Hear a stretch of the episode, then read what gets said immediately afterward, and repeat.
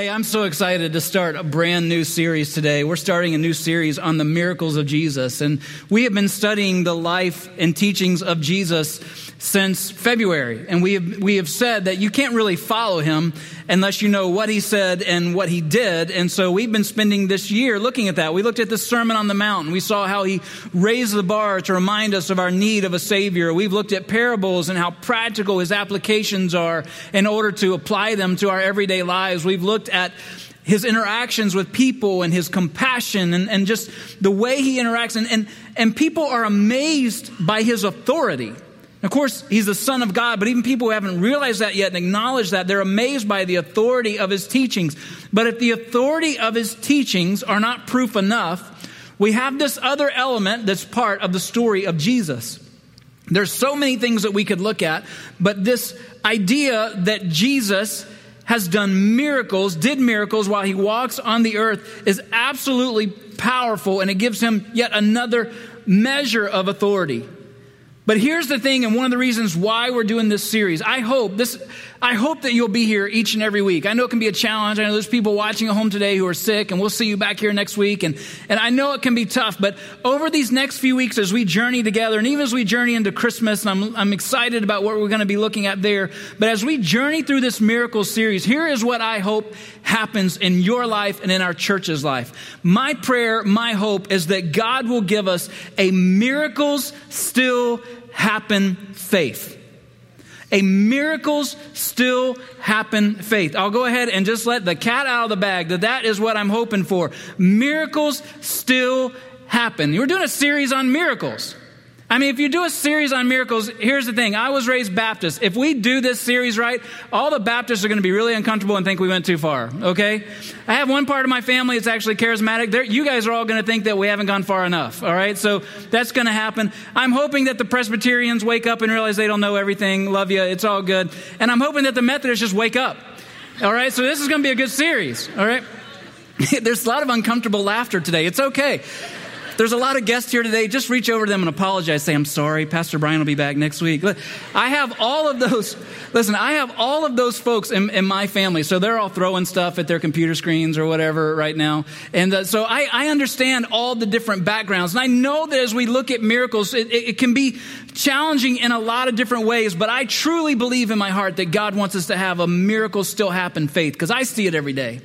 I see God answer prayers. It seems like it's a part of the privilege of being a part of a church like this one. When, every time God answers a prayer, it's a reminder that miracles still happen. I mean, there have been people in this church over the last weeks and months that have absolutely hit rock bottom and God has raised them up again. And it's a reminder every single time that miracles still happen. We have had people in our midst that our elders have prayed for, the pastors have prayed for, who've had physical ailments over the last weeks and months that today are praising God because Jesus has healed them. And today they are walking around with a miracles still happen faith.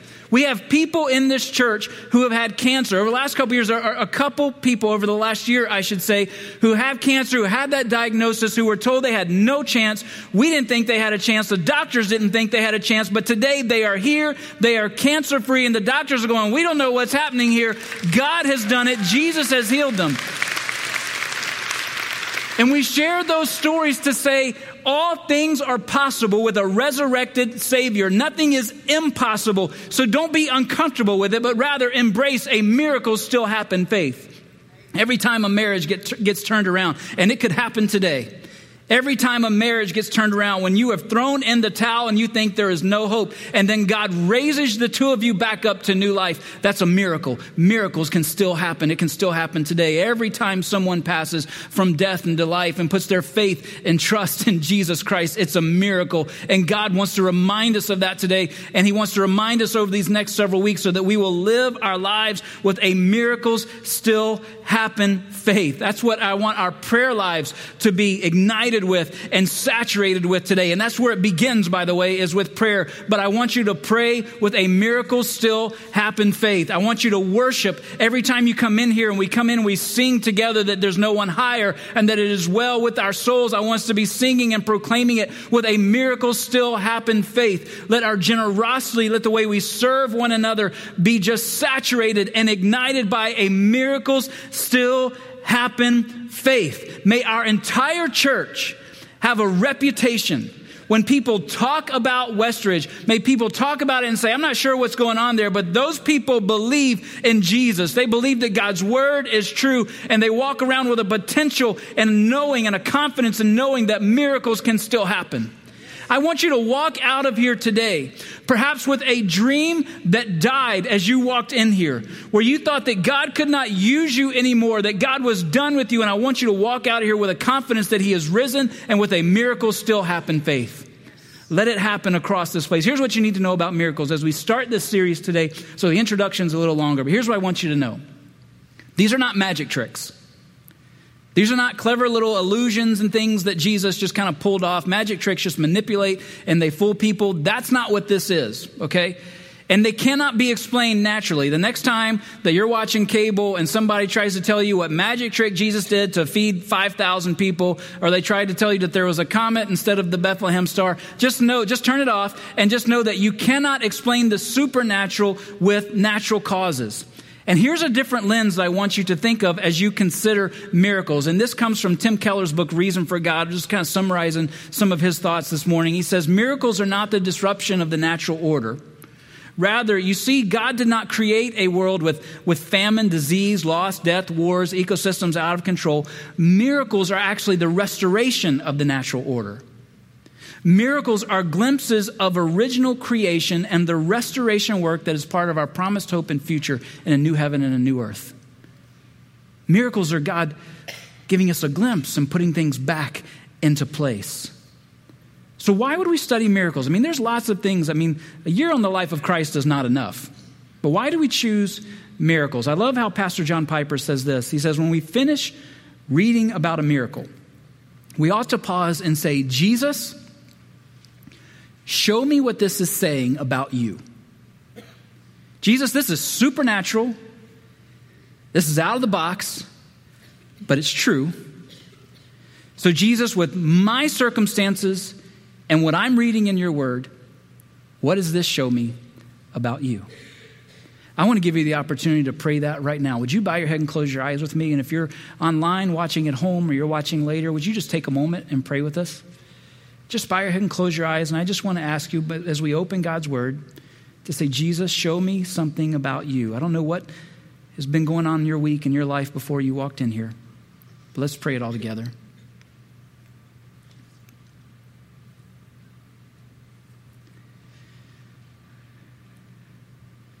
Lord God in heaven, we didn't walk in here, no one walked in here to, to hear me, or we came here to hear you came here to hear your word. Lord, I didn't show up here today to hear myself talk. But God, we can say it has been good to be in the house of the Lord if your spirit would, would move and speak through these words. And God, every single one of us in here is in a different place in our walk with you. Every single one of us in here are facing different circumstances. But today, your word is true. Teach us something new of the Savior today that we may walk with him stronger and more confident than we ever have before. God, give us a miracles still happen faith, every single one of us today. In Jesus' name, amen.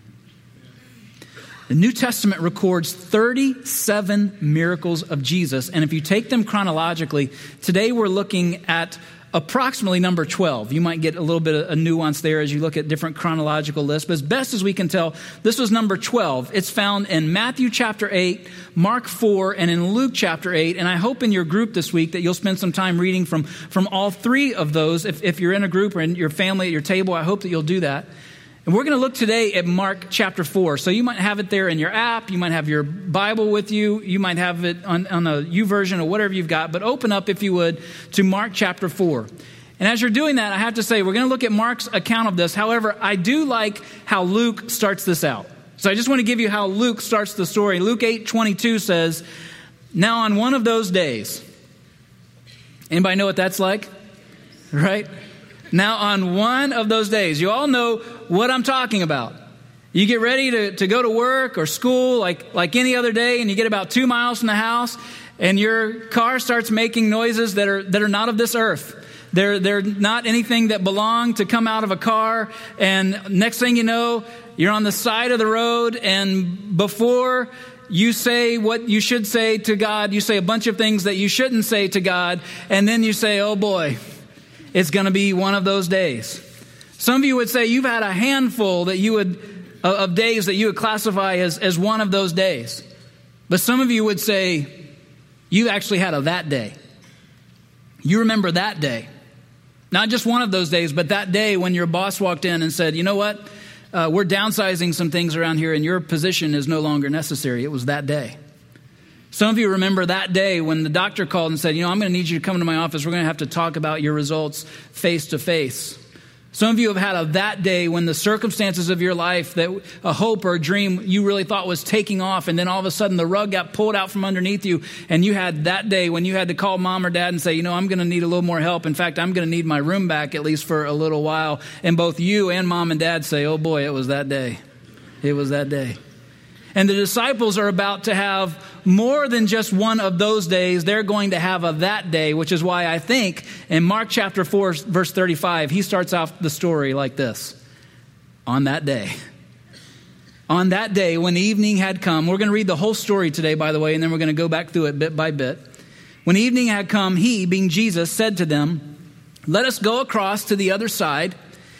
And leaving the crowd, they took him with them in the boat just as he was. So Jesus and the disciples getting in the boat, and other boats were with them. So a bunch of Jesus' followers. And here's what happens.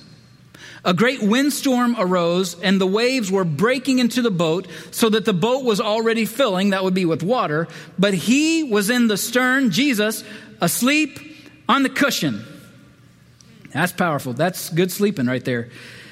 And they woke him and said to him, Teacher, do you not care that we are perishing? And he woke up and he rebuked the wind and said to the sea, Peace, be still. And the wind ceased and there was a great calm. He said to them, Why are you so afraid? Have you still no faith? And they were filled with great fear and said to one another, Who then is this? that even the wind and the sea obey him. Well, who is this? I mean, they've seen at least 10 other miracles, but on this day, on that day, they actually stopped and said, Who is this? Now, I love that some of these stories and some of the parables that we have, we have three different versions of them from Matthew, Mark, Luke, the Synoptic Gospels, and we kind of get three different accounts, a little bit of nuance here and there, but basically we get three different eyewitness accounts. And we're looking at Mark today, and Mark is actually a young man who is writing down what the Apostle Peter told him to write down. So this is Peter's account today. But we're not eyewitnesses. We're not people who got to see it, but I want you to try to just visualize this just a little bit today. So I want to show a picture on the screen. This is the Sea of Galilee. I've had the opportunity to be there a couple of times. Really, just a massive lake. It's crazy when you're on the Sea of Galilee or when you're in this area. You cannot help but think about, first of all, this is one of the most beautiful places I've ever been, but also in the scheme of things, this would be a pretty insignificant place if it hadn't been for Jesus. I mean, really and truly, there's still to this day just a bunch of, of little towns at best, and most of Jesus' ministry happened on the north shores of this little sea. And we were out there on a tour a couple years ago, and it's just it's just beautiful. It was beautiful in the morning, and you're just you're, you're on a boat and you're thinking about what may have happened in this place. But there's something else I want you to understand because in Israel, the land is part of the story. Whenever you're in Israel and then you go back and you read the scriptures, you can't get away from it. The land is part of the story. So show the next picture. This picture was taken from what's known as the Mount of Beatitudes. There's a beautiful chapel there that the Catholics have built, and they think he told he gave the Sermon on the Mount at least one time, approximately in this area. But look at the mountain range back behind there, if you would, for just a second. The Sea of Galilee on all sides is surrounded by hills. This is basically God's harp shaped cereal bowl. That's really what it is. In fact, some of your Bibles say this is the Sea of Gennesaret. And you're like, are we in two different places? No, that's actually a Hebrew word for harp. And so when you're up on the hillside, and the day that I was on this hillside, I got to tell you, the wind was blowing like crazy. And you could see a little bit of chop in the water, but, but nothing, cra- nothing too nuts going on in the water. But standing on the hillside, I mean, we honestly were not up there very long because it was just so windy that it just ended up kind of being like, well, we should go somewhere else and maybe the wind will died down a little bit further down or whatever. It's just the terrain of this area can create some crazy conditions in a hurry. And if you go even a little bit further up to the Golan Heights, as the Golan Heights, as the wind comes down through that area, or if a cloud were to come over and there were to be storms, in this particular part of the world, the sea could get choppy in a hurry. And all of a sudden, what was supposed to be a relatively short and calm trip ends up being one that's chaotic and where you find yourself in the middle of a pretty good storm pretty quickly. In fact, it's reasonable to think in this part of the world, on the Sea of Galilee, that you could find yourself in a storm you never saw coming. And I think everyone can relate to this story, at least on that level. Whether you are at this point a believer in Jesus or not, all of us have had one of those days where we find ourselves in a storm we never saw coming. And it's interesting to admit and maybe even challenging to admit. If you're a believer in Jesus today, your worldview teaches you that not only could you end up in a storm that you never saw coming, but Jesus saw it coming. Isn't that challenging to admit some days? I mean, Jesus saw it coming. And what did he do? with not just the disciples, but with several boats, the scriptures say, he said, Let's go. They didn't see it coming, but he did. Now be honest with yourself for just a moment before God. Be honest about those days that you lived through or that day isn't part of the struggle that your belief in Jesus teaches you. He must have known. He must know. And still you find yourself in a storm. It's one of the most difficult parts of the story, I believe. It's one of the most difficult parts of the storms we find ourselves in our lives. But it's interesting to read this account and think about it through Peter's understanding, because he's ultimately who's telling the story, even though Mark's writing it down. He's telling it the story later, after the fact, after we all know what's happened, including Peter now. And in verse 36, Peter says, We got in the boat with Jesus, we got in there with him just as he was. I think that's a fascinating detail. Coming from Peter, who later on now he knows who Jesus was, but on that day we were with Jesus just as he was. We had seen him do miracles, but this was different. We knew that he was something special, but this was different. And for some of you, when you think back on those days or that day, you realize that you know him now way differently than you knew him then. And that has to be at least a part of the reason for the storm and for the story.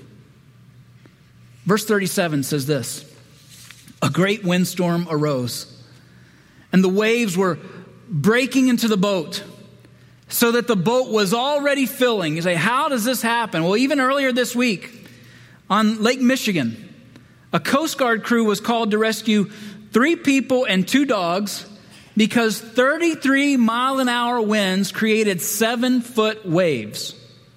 The people from the boat, they called a local tow company who said, No, thank you, we are fine. That's not a good phone call. And so somehow through the boat or maybe through the towing company didn't want to go, they got a hold of the Coast Guard.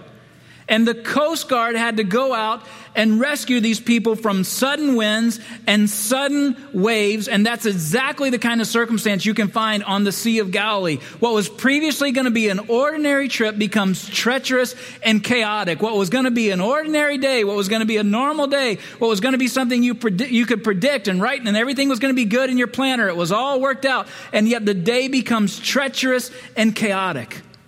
And the word used for a windstorm in this particular passage indicates there may have been a tornado, there may have been a waterspout. We don't know what it was, but what we do know is that at least four of the people with them, four of the disciples, are fishermen, and they are in a full blown panic.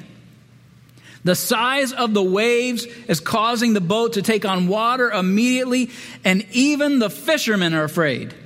And where's Jesus? In the back of the boat, sleeping. He's got peace. He's doing just fine. He's a little tired from teaching all day, from dealing with people, and he's sleeping. Don't you envy people that can sleep like this?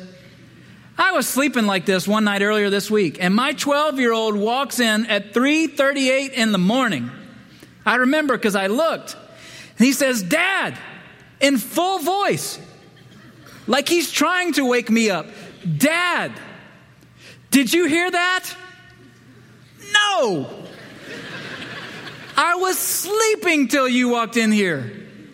Now, I don't think Jesus got up quite like that. But it happens that they woke him up in verse 38 and they said to him, Teacher, do you not care that we are perishing? And Jesus awoke and he rebuked the wind and said to the sea, Peace, be still. And the wind ceased and there was a great calm. Now, come on. I don't care how many times you've seen it on flannel graph. I don't care how many times you've heard the story. I don't know if Mark Burnett's made a movie about this one yet. I'm not sure what's going on. But take this in for just a moment. A sudden storm that's got the fishermen scared. And he stands up and rebukes, he speaks loudly to the wind and the waves, Peace be still. And they're still. What a scene!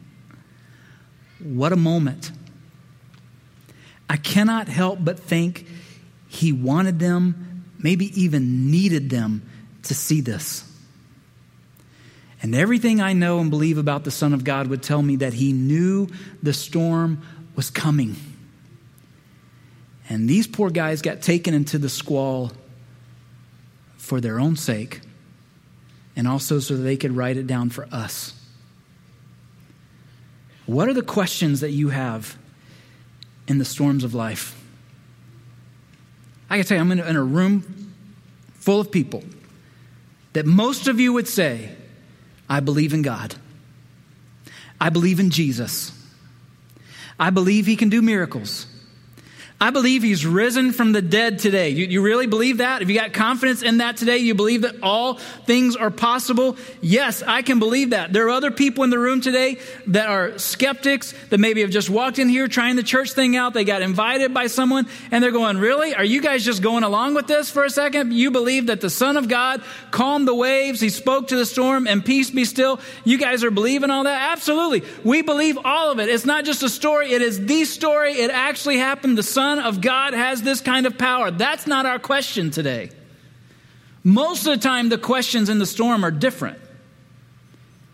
It's why is this even happening? God, couldn't you have stopped this? God, do you even care? And I know that there are some here today who would say, you know what, I've, I've been through storms before and I didn't really do the Jesus thing. I just kind of held on and I made it and I made it and I'm, I'm here today. So what difference does any of this make? 37 miracles in the New Testament, and they all teach us something about Jesus. And there are things we can marvel at and applaud but here's why this one is important to me. The first one is really obvious. We're all going to go through storms in life. We can all get that application walking in here today. Storms are used as metaphors all over literature and movies and things. We get it. There's going to be storms in life. I get it. But let me give you this from a pastor's heart.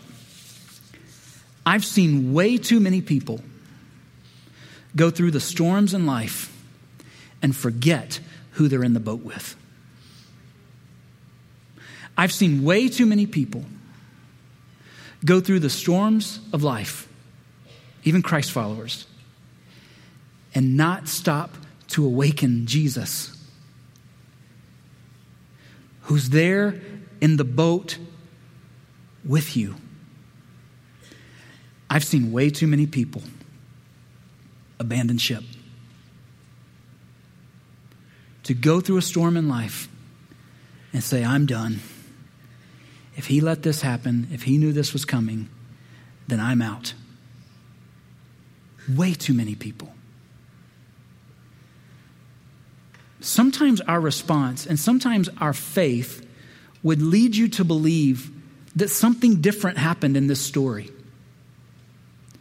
I mean, imagine for a moment if the disciples woke Jesus up and Jesus is in a panic. Oh, man.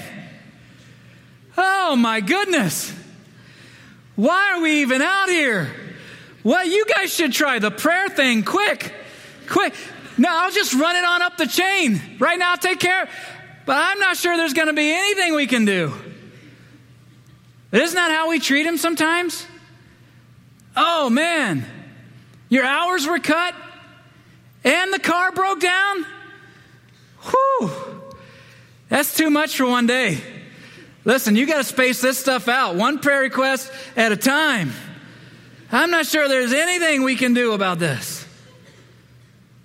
You see, the abandoned ship mentality communicates less about whether or not you believe you can handle it and more about whether or not you believe He can handle it. The abandoned ship mentality forgets who we're in the boat with.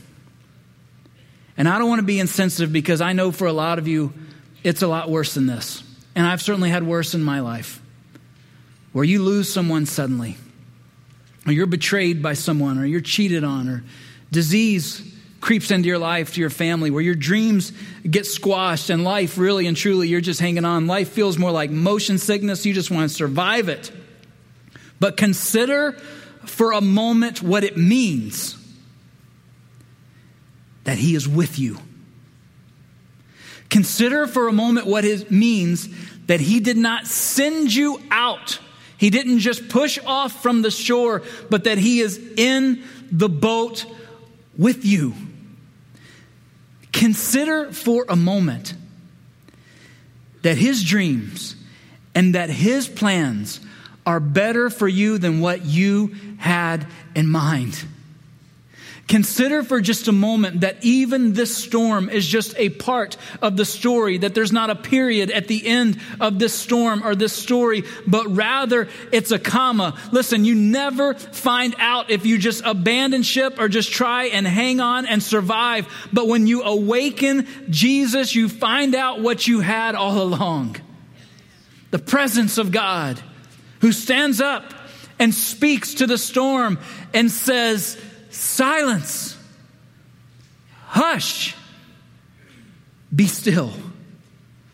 With such power, such authority, it's the same words that he has used already a few days earlier in casting an evil spirit out of a demon in the town of Capernaum. It's the same words that you use to cast evil spirits out of your children when you want them to hush and be still, or your spouse, whatever it may be. Hush be still. And immediately what happens? They're still. No scientist can explain this away. The wind and the waves are immediately still at the voice of their creator. A great calm. And one of the most beautiful places you've ever been go still again. Imagine everyone in all of those boats with their mouths dropped to the deck of the boat that they're in. And then to hear these words, verse 40 Why are you so afraid? Have you still no faith? He's not yelling anymore. He's not rebuking anymore.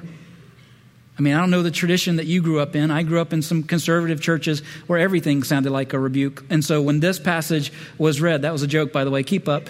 The, uh, When you hear this word, it's where's your faith?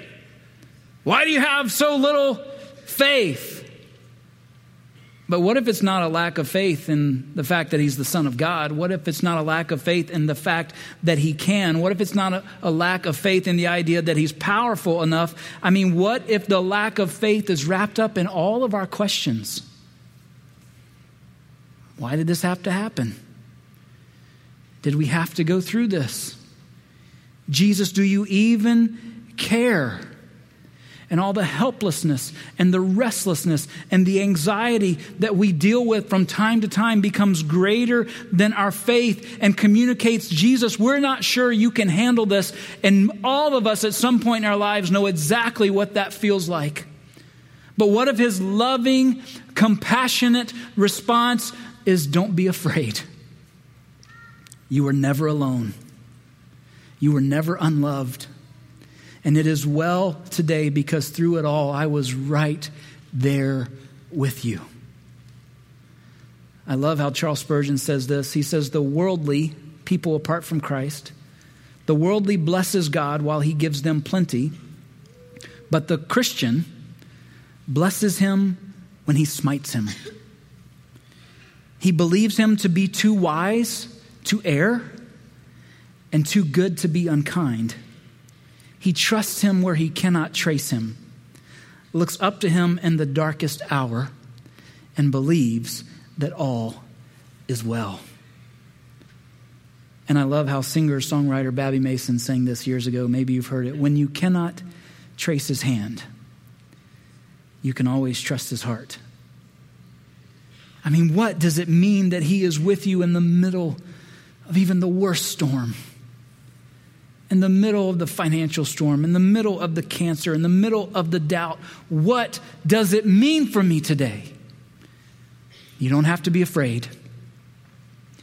You have his presence, and you can have his peace.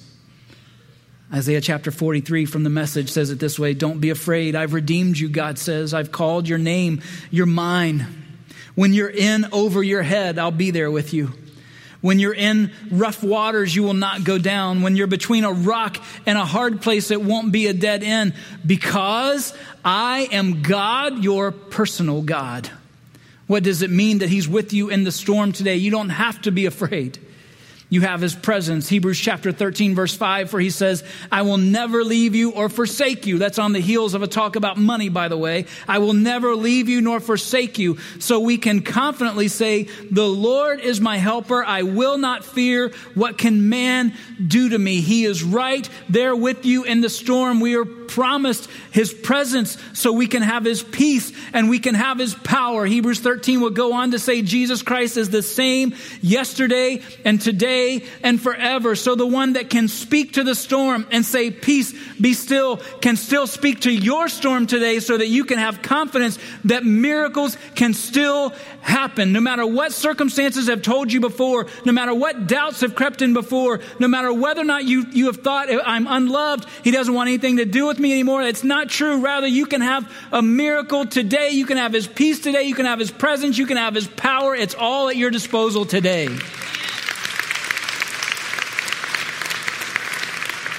He's still the God who does miracles.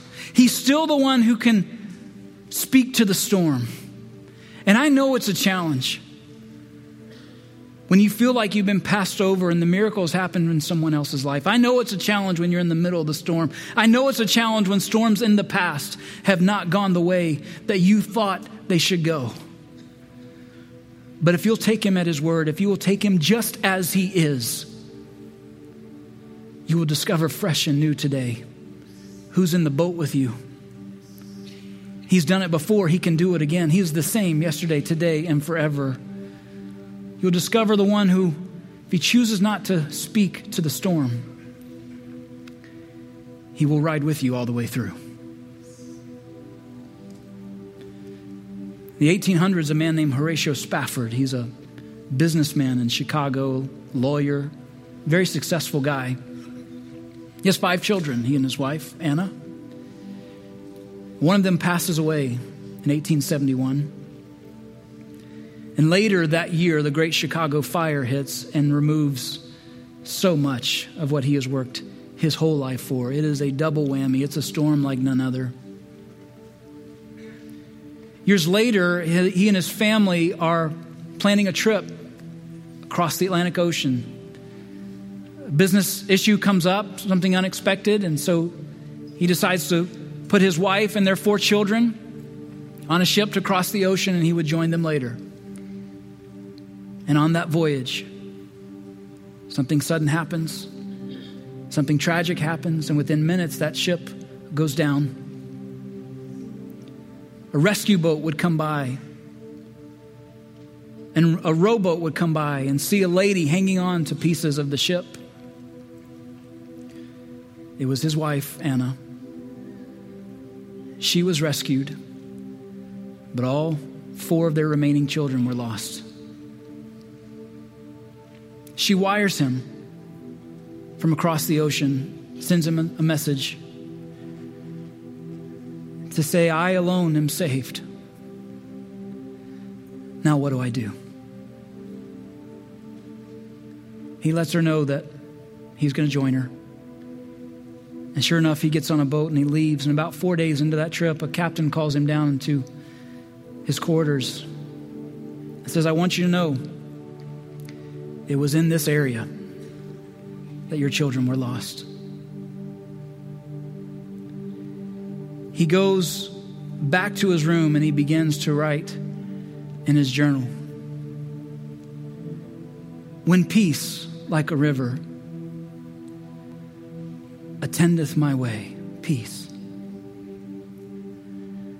When sorrows like sea billows roll, whatever my lot, you have taught me to say, It is well with my soul. Through it all, He will never leave you. And if I had been through what you had been through, I would have some doubts too. I would be struggling too. In fact, I probably wouldn't be doing as well as you're doing. But I can tell you today that He still does miracles. And at the end of it all, you will have His presence he will give you a peace that passes all understanding, that guards your mind and heart in Christ Jesus. And He will give you the power to get through, or He will speak to the storm for you. But He can be trusted. And we can have a confidence in who He is today and learn to develop a miracle still happen faith. Would you bow your head with me? As we prayed before, I'd invite you to pray again. Jesus, Show me what this is saying about you. That prayer from your heart to God's, it's interesting because it's going to be different for everyone in the room. Your circumstances are different than the family down the row. Your life is going to be different. Your decisions are going to be different. He says, I'll never leave. There's nothing you can do to make me love you less. I'm still here. I haven't walked off. And He'll give you His peace today and the power to get through. Jesus, what does this teach us about you? Speak to every heart today. If you're here today, you've never put your faith and trust in your Creator. You are created by God for plans and a purpose. I do have to tell you today, this promise of His presence is not there yet, but it can be. If you would put your faith and trust in Jesus Christ and receive Him as your Savior, He'll never leave you nor forsake you. He'll carry you through. So you can pray in your own words. I'll give you a sample, but pray in your own words right now. If you want to put your faith and trust in Jesus Christ right where you are in that seat from your heart to God's, just say, God, I come before you right now not expecting to do this today, not even understanding all that I need to understand. But God, I want to come before you like Jagger Moxie, like Declan Hallman, like all these kids and adults we've seen today. I come before you with childlike faith. I just understand just a little bit today, God. I know that I need you. I know that Jesus died for every mistake I've ever made, for all the ways I've fallen short. But I believe that He's risen today and all things are possible, including the presence of God in my life from this moment on. If you pray to put your faith and trust in Jesus today, would you please, before you leave today, You're offered a Get Connected card when you walked in. If you didn't receive it, you can get one on your way out. You can get it at our help center. And fill that out and let us know how we can come alongside you. We'd love to get you in an environment where you can learn what it means to be a follower of Jesus Christ. Jesus, speak to every heart. Everyone who's in a storm or just came out of one or is about to go through one. Today, in each of our lives, we take you just as you are because that's how you take us. Grow us today. Make us more into the image of your Son and begin to grow the seeds today. And may they grow wild of a miracle still happen faith. In Jesus' name, amen.